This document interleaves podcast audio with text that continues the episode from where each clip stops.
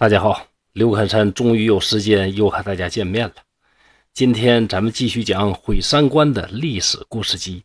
接下来这一组故事呢，主要取自于特别牛叉的一本书，叫《左传》。大家听听这里边的故事，对于大家提升逼格是非常有好处的。今天先来讲一讲关二爷和春秋之间的故事。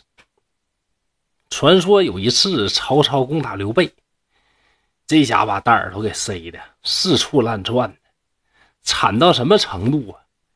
把大耳朵的二弟云长，还有自己俩媳妇儿都给弄丢了。可怜关二爷和两个嫂子都给曹老板抓起来当了俘虏。为了保护嫂子，咋整呢？关二爷不得已只好投降了曹老板。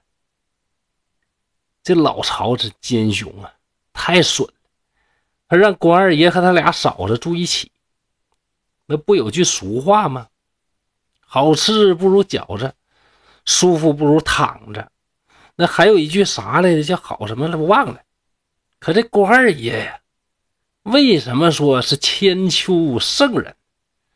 不吃饺子，也不搁那躺着，更不去麻烦嫂子，而是拿起一本《春秋》，秉烛夜读。这故事真假呢？不知道，但《三国志》里边确实有一段话，记载了关二爷呢好读《左传》。那说着说着《春秋》，又扯上《左传》是咋回事呢？那刘侃山呢就跟大家嘚吧嘚吧，说《春秋》里边写的啥呢？说中国最早记录的天子啊，三皇五帝，然后夏朝、商朝、周朝那些天子，周朝的时候封了不少诸侯嘛。每个诸侯都有史官，各个国家的诸侯有各自的史官记录自己的历史。后来诸侯越来越强大，那周天子不好使了，说话不灵了。孔子看到这个情况非常难过，他就穷极一生致力于恢复周朝刚开始那样。后来岁数越来越大呀，知道这理想肯定实现不了，就把鲁国的历史啊摘了一部分出来。整理一下，形成了这本《春秋》。为什么在这段历史呢？我猜呀，大概是因为这段时间是周天子地位下降最快的时段。这个过程里边，到底是谁呀？一个接一个的蹦出来，颠覆周朝初年的格局。孔子就是要把他们揪出来，让世人看到他们的嘴脸。那这书为啥叫《春秋》呢？因为他按照鲁国国君在位的时间一年一年写的，而每一年的记录里边都有春天咋的了，秋天咋的了，有这样的句子。如果什么事都没发生，那也得写上春秋啊，怎么怎么地。那这个是一种固定的格式，所以呢，这本书叫《春秋》。那为啥《春秋》总和《左传》一起说呢？因为《春秋》写的太简单了。挺重要的事儿，一笔带过，甚至呢说都不说，提都不提。所以有姓公羊这么一家，还有姓谷梁这么一家，还有姓左这么一家，三家分别进行了补充和解释。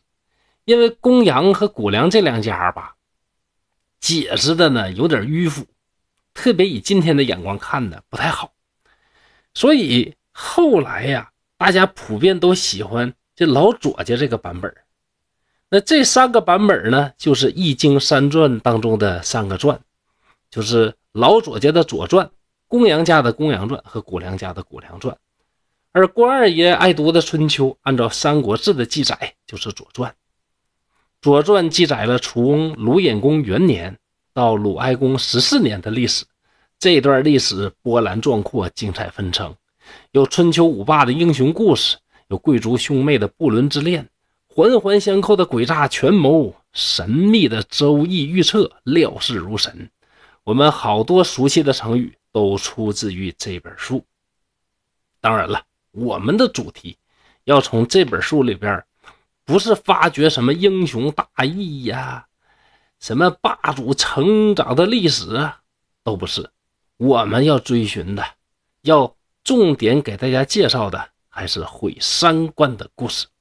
细看看呐，毁三观的故事真的不少，那就请大家期待我们后边讲的一系列故事吧。